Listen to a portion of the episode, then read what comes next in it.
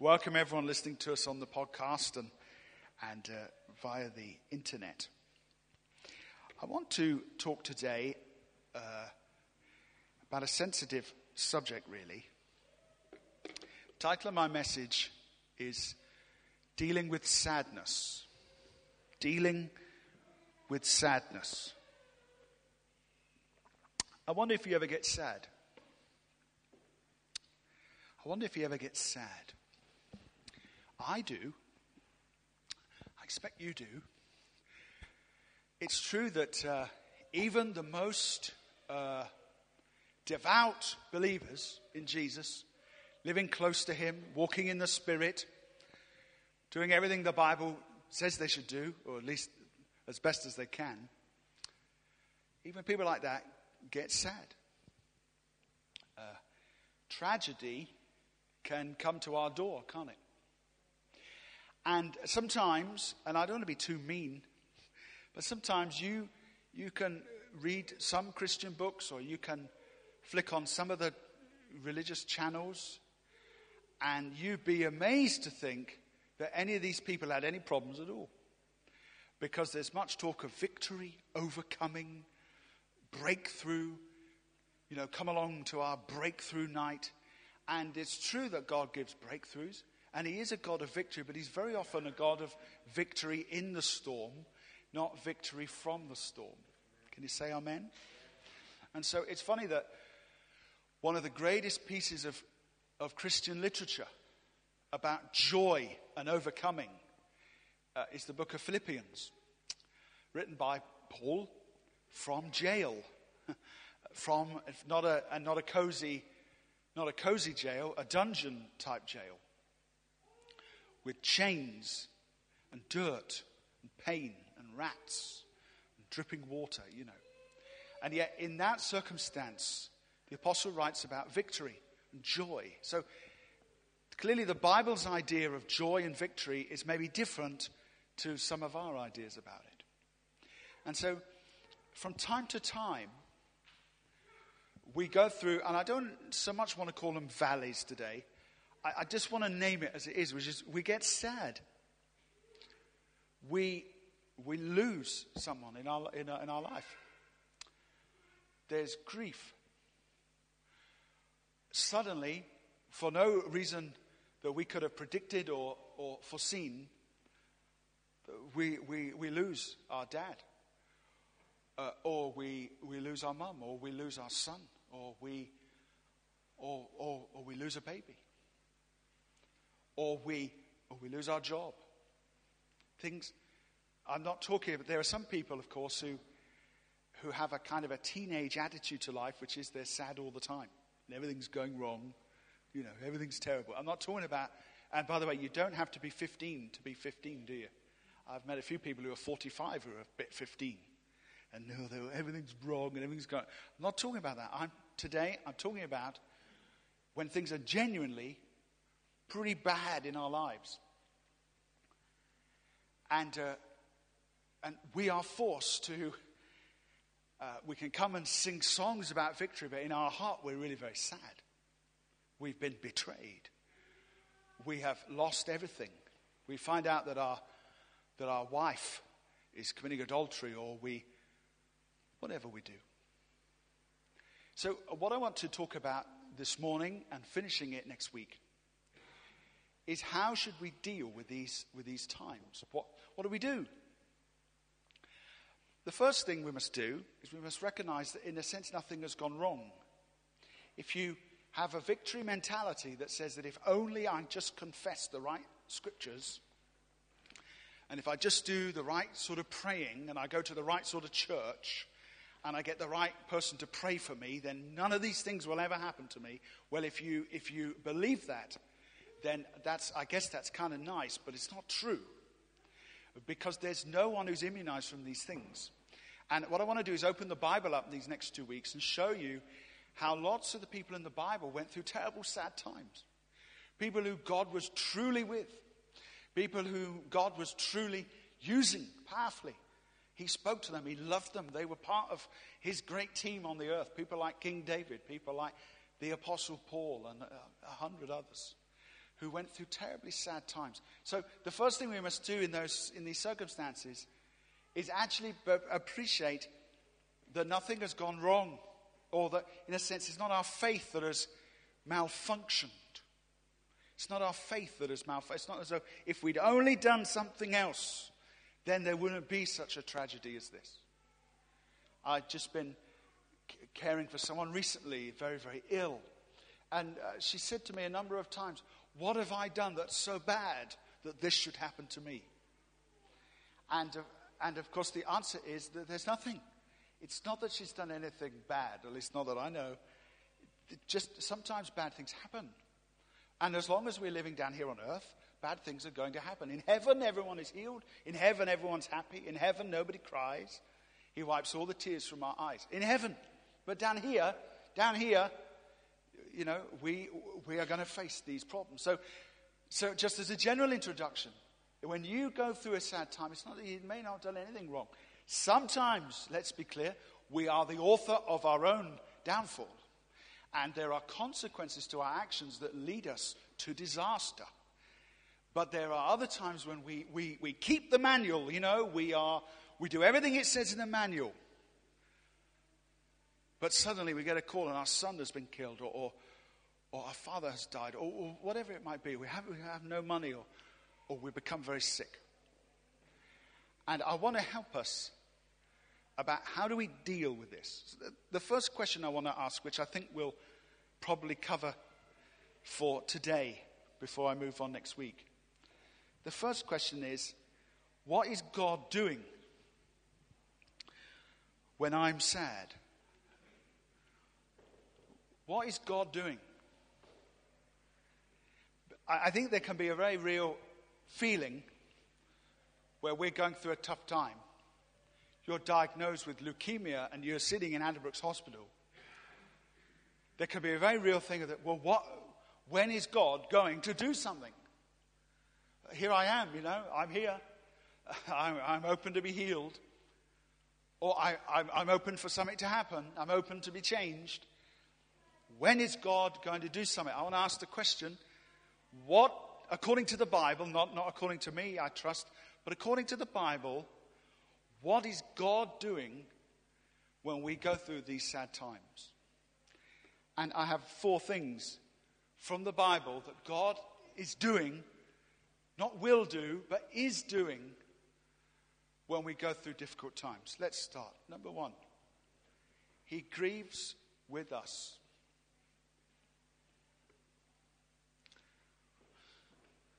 When you are sad, God is also sad.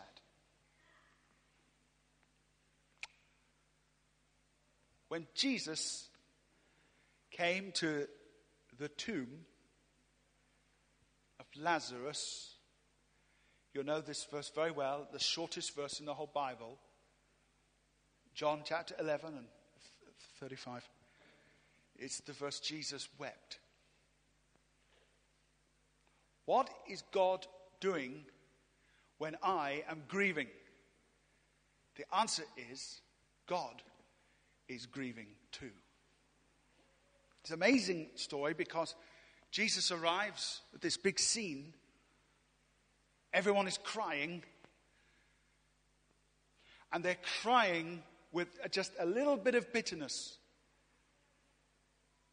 Because, as is revealed in the story, one of the precious sisters comes up to Christ and says, Lord, if you had only been here, my brother would not have died. So these people are grieving, but there's also just a little, I don't want to bring something in the subtext right out into the main text, but I don't think it's un, untrue to say that there's a bit of bitterness there. There's a sense of, well, here's Jesus now, but why didn't he show up a few days ago? Because if he showed up a few days ago, we wouldn't be crying here.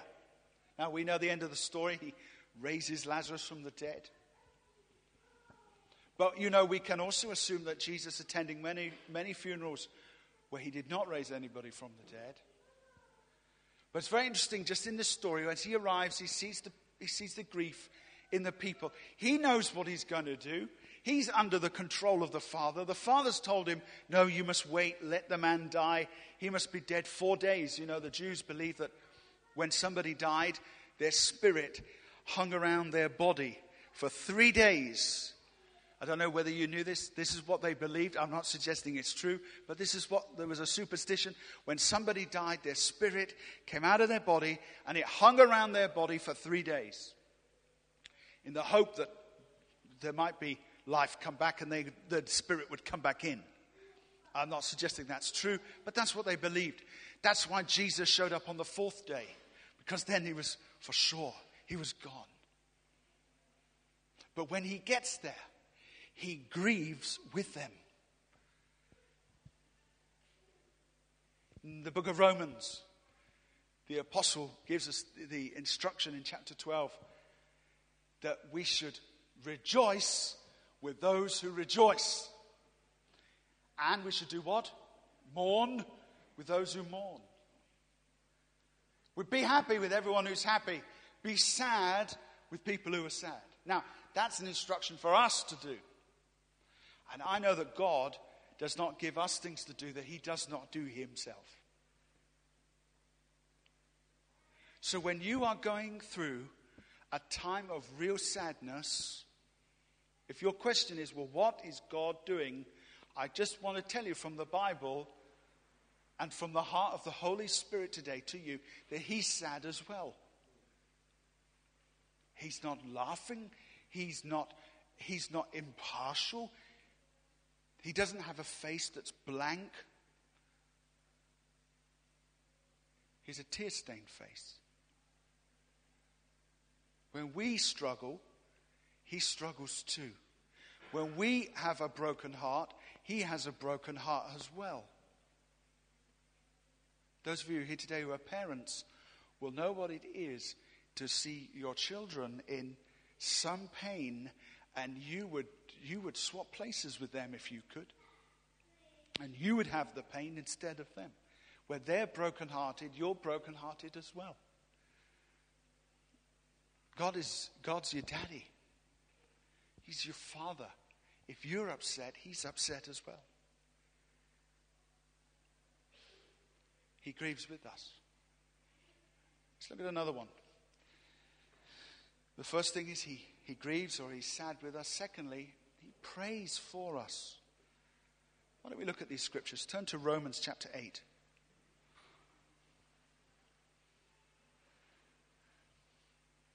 And then we're going to look at Hebrews 7. It's really interesting that the Bible paints a picture of a God who prays.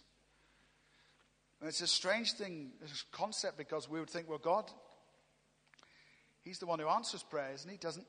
Well, why would He pray? But He does pray. Romans 8:26 says this: In the same way, the Spirit, the Spirit of God, helps us in our weakness. We do not know what we ought to pray for, but the Spirit Himself intercedes for us with groans that words cannot express. That, just that little final part there. With groans that words cannot express. I don't know if you've been so sad that actually out of your spirit does not come words, but a noise. You see a man or a woman so struck with the terror of what they've just learned or seeing that instead of uh, words comes a ah or a, a noise. It's true when people are happy too. They can make a noise, a laugh, a cry of joy. And here, it's very interesting that Paul, in, in, in thinking about God being a prayer warrior, here, in this instance, the Holy Spirit interceding. The Holy Spirit prays for us. When you have just received the most terrible news or when you are in some dark pit of depression or despair, I know that some of the simple disciplines of Christianity are not within reach for many people. They are so struck. They don't know how to pray. They don't seem to have the strength to pray. And particularly if they are not disciplined in prayer, then I tell you, it, it, that's not a time to start. Your batteries are out. Of course they are. But here's the second thing God not only grieves where we grieve, He prays for us. Yeah, it's an astonishing thing. He prays for us so earnestly that it's not, it's, it's not even words, says the apostle here. It are, it's, it's, it's groanings that words cannot express. God is praying for you today. I like that, don't you? God is praying for me today. He's praying for you today. And the Holy Spirit is eternal. He does not grow tired. He prays for you, and He prays for you, and He prays for you. When you can't pray for yourself, or when you do not know what to pray for, as the apostle writes, rejoice because he is praying for you. You may not feel that. We hear stories every now and then, oh, I really felt the prayers of people. Well, that's great, but sometimes we don't feel that. You may not feel anything changing but he is praying for you. Let's look at the other verse, Hebrews 7. Let's look at this. Hebrews 7 and verse 25. Just go over to the book of Hebrews. Here, the person praying is Jesus Christ in his role as, as intercessor. It says in Hebrews 7, verse 25, therefore, he, that's Jesus, is able to save completely those who come to God through him because he always lives to intercede for them. Did you know that the main ministry of the Lord Jesus Christ, in which he functions today, is an intercessory ministry? Intercessory is another, it's just a fancy way of saying praying. Jesus Christ, watch this, maybe you never thought about this before. Jesus Christ does not call you to pray except to come and pray with him.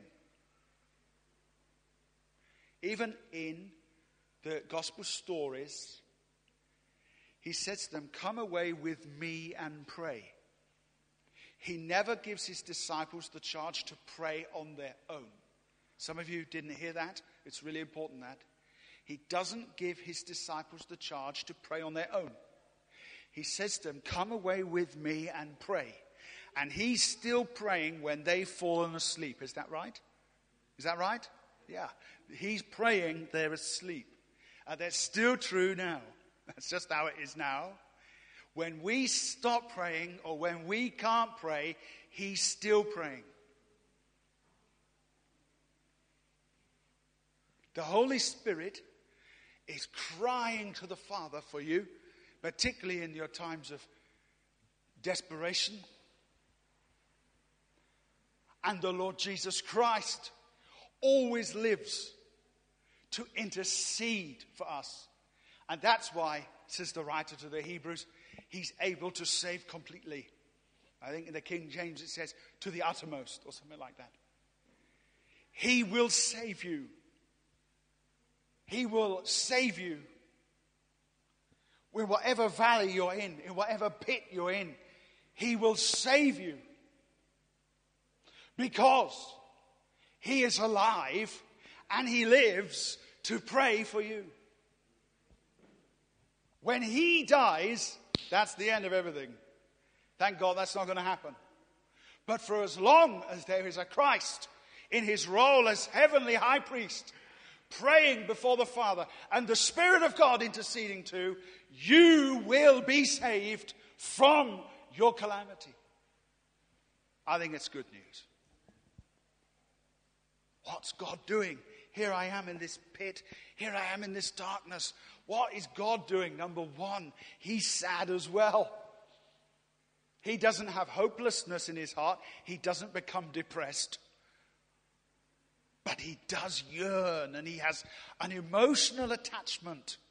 Number two, He gets into serious prayer. He's praying for you now.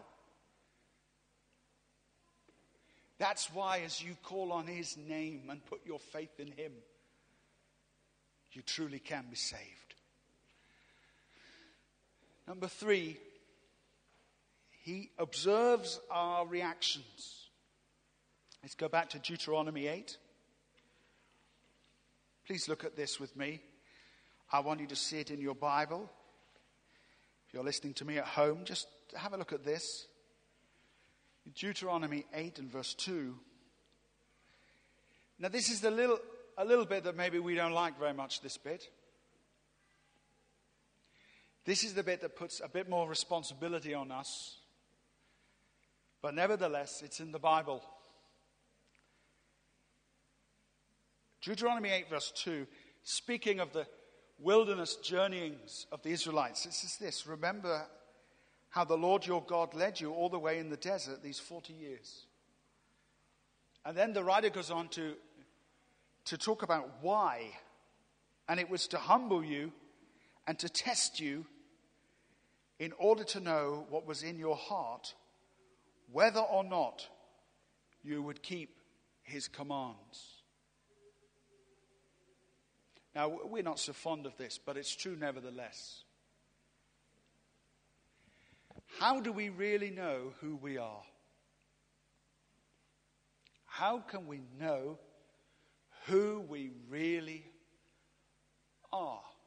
Now, I don't want to get too philosophical today, but how do you know who you are? I tell you how you know who you are, and how I know who I am. I discover who I am when things go wrong. You want to ask me if I'm a patient man?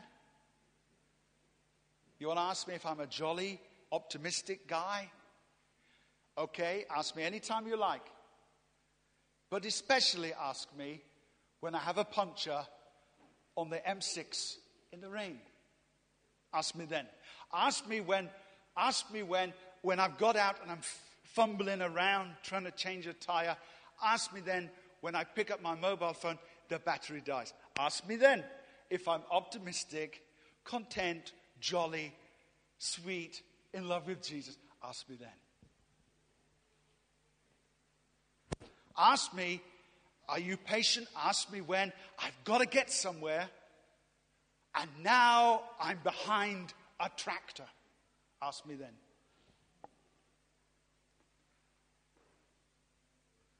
Am I a man of faith? Am I a man of joy? Ask me when I'm in pain. Ask me then. Now, I know this is a little unfair because I'm talking about instances where the cards are stacked against us. But nevertheless, nevertheless, we only really know who we are when the lights go out. That's when we know who we are. And God said about the Israelites, He said, You know what? It wasn't His will for them to walk around for 40 years.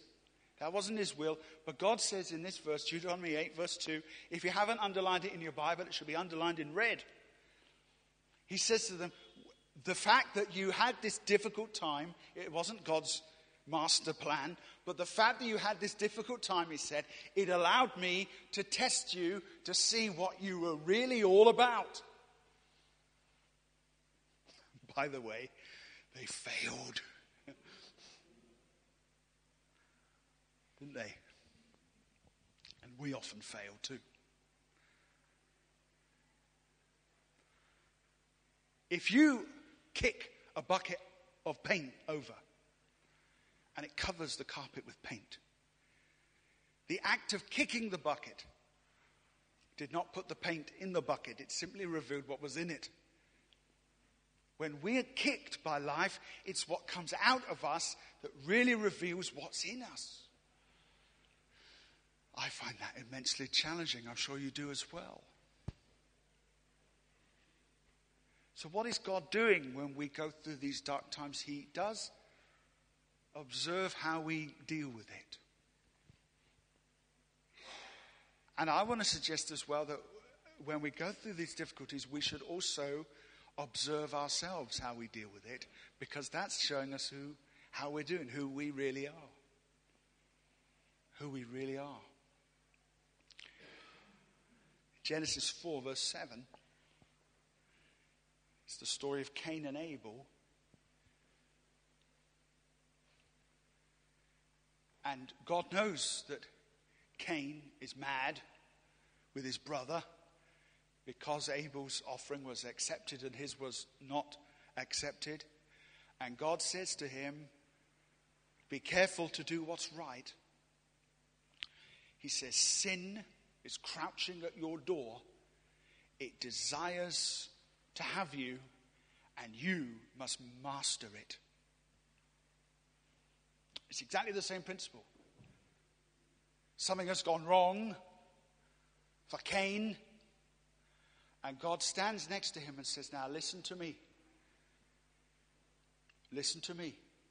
He says to him, You are the most vulnerable you've been. Things, it's, not, it's not, oh, happy day for you today, Cain. It's not, oh, happy day. Therefore, understand this that when you go through a dark period, when things go wrong, you are actually more prone, you are more prone to disobey the commandments of God than ever before. You're more prone to, to go to your default mode, which is self preservation me, me, me. I'm the center of the universe. Everything's unfair. Why is it you're more prone to do that? By the way, and so am I. It's not a criticism, it, but, it's, but, it's, but it's the truth. We are more prone to feel sorry for ourselves. We're more prone to abandon our spiritual disciplines. We're more prone to do that. And that's why God says to him, Now look, you're having a bad day. So on your bad day, be careful. Be more careful than ever. Be more careful than ever to do what is right. God observes us. Finally, this morning, the fourth thing that God does is He carries us through. I'll give you a minute just to find Ecclesiastes in your Bible. It's somewhere around the middle. Ecclesiastes chapter 4. These are verses that are traditionally uh, read at weddings. And I don't know whether that's what God intended for them to be. That was their, that was their place. But Ecclesiastes chapter 4, verse 9.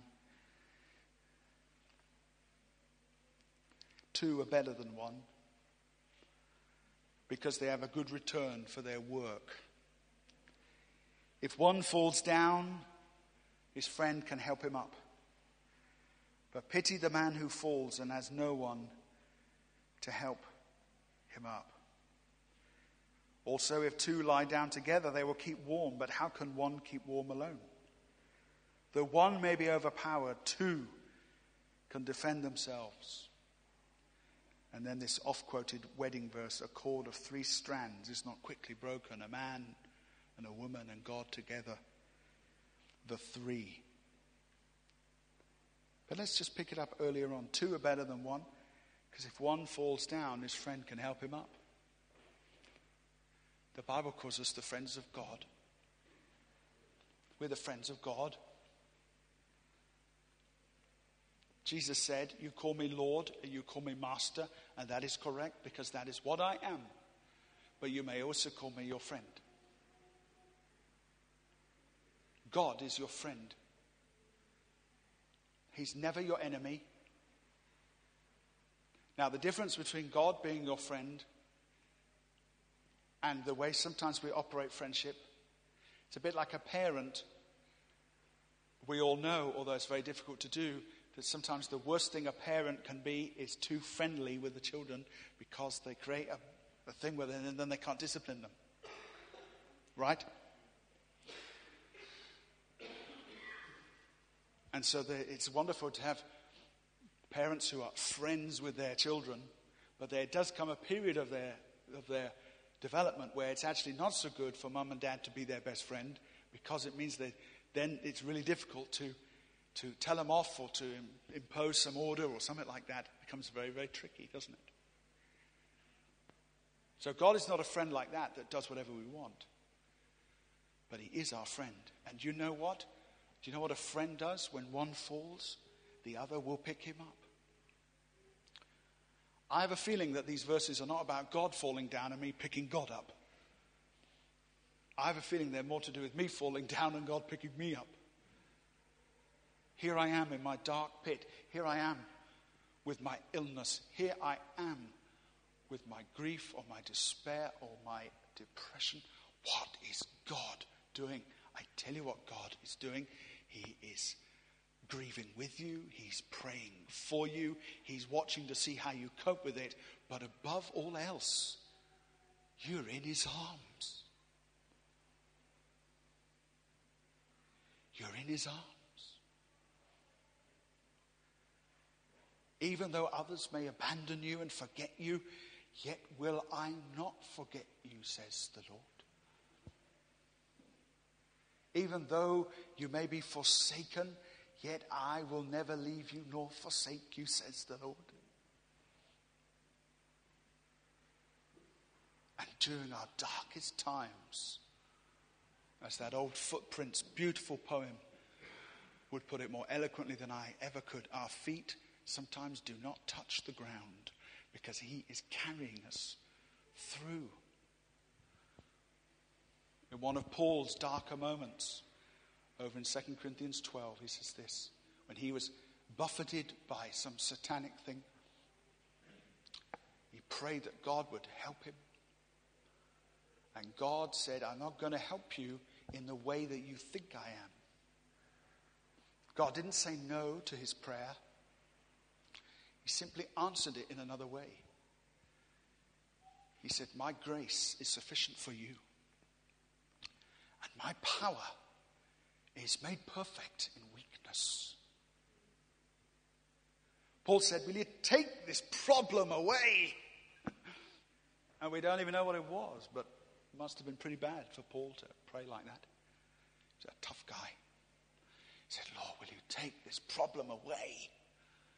And God said, No, I won't. That's not what I want to do. But I don't leave you alone. My grace is going to be sufficient for you.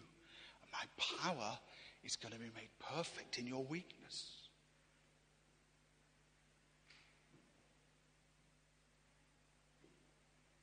Today,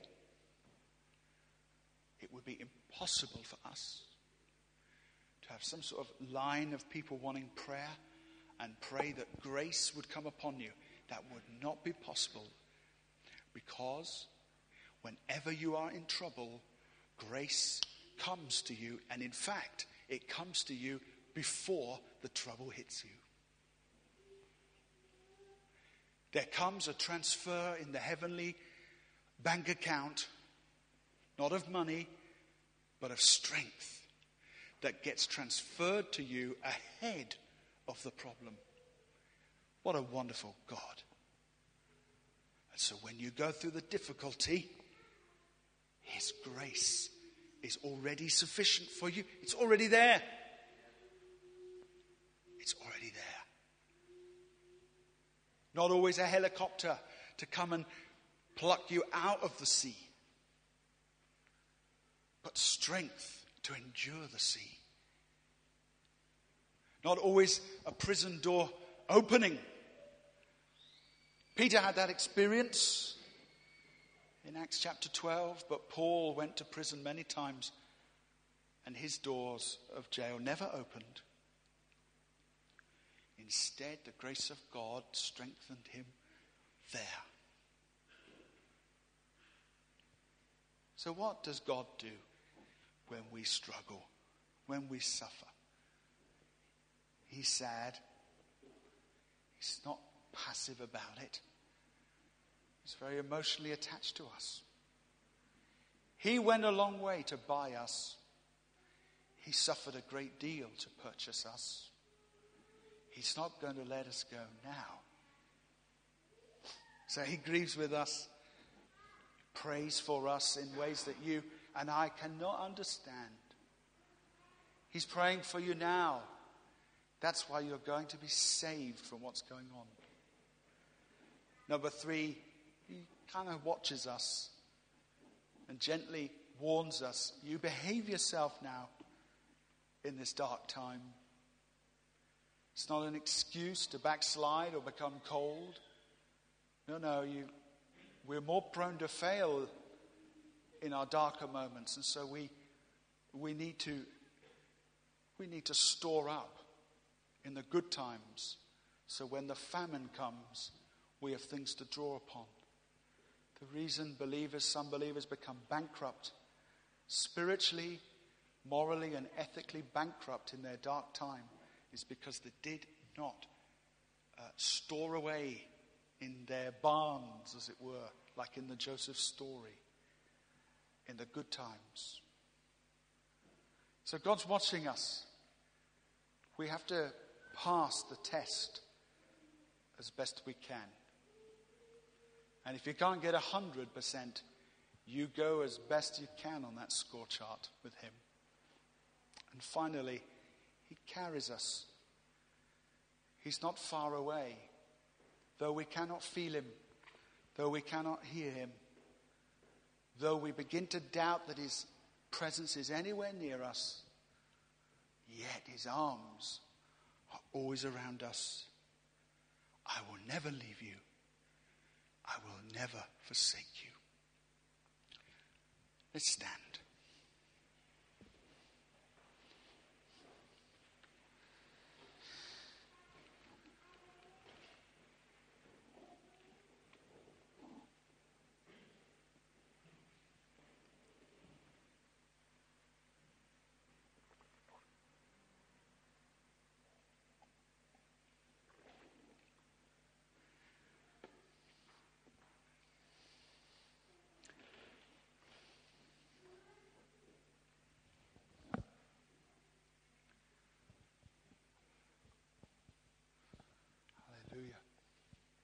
to do. What the Bible exhorts us to do when we go through the, the darkness. There are a few things that God lays upon us. Some things that we have to do. So don't miss next week at all. Because, of course, they go very much together. But the wonderful presence of the Spirit of God is truly here. And I pray He minister to you now. I don't pray that He put His arms around you. I don't pray that He will notice you or strengthen you because all those things He's already done. He does them whether we pray for them or not. But I do pray that you will know it. I do pray that you will know it. That God will, maybe in these last 40 minutes, God has, maybe He's already done it. But the Spirit of God speaking to you, speaking to you, revealing this to you. Sadness can be so lonely. But you are not alone. You are not alone. I pray. Spirit of the living God, this is not a show. It's not a piece of theater. It's not a performance. I pray in the name of Jesus that there will come a great revelation in this place for every one of us of these truths the name of Jesus.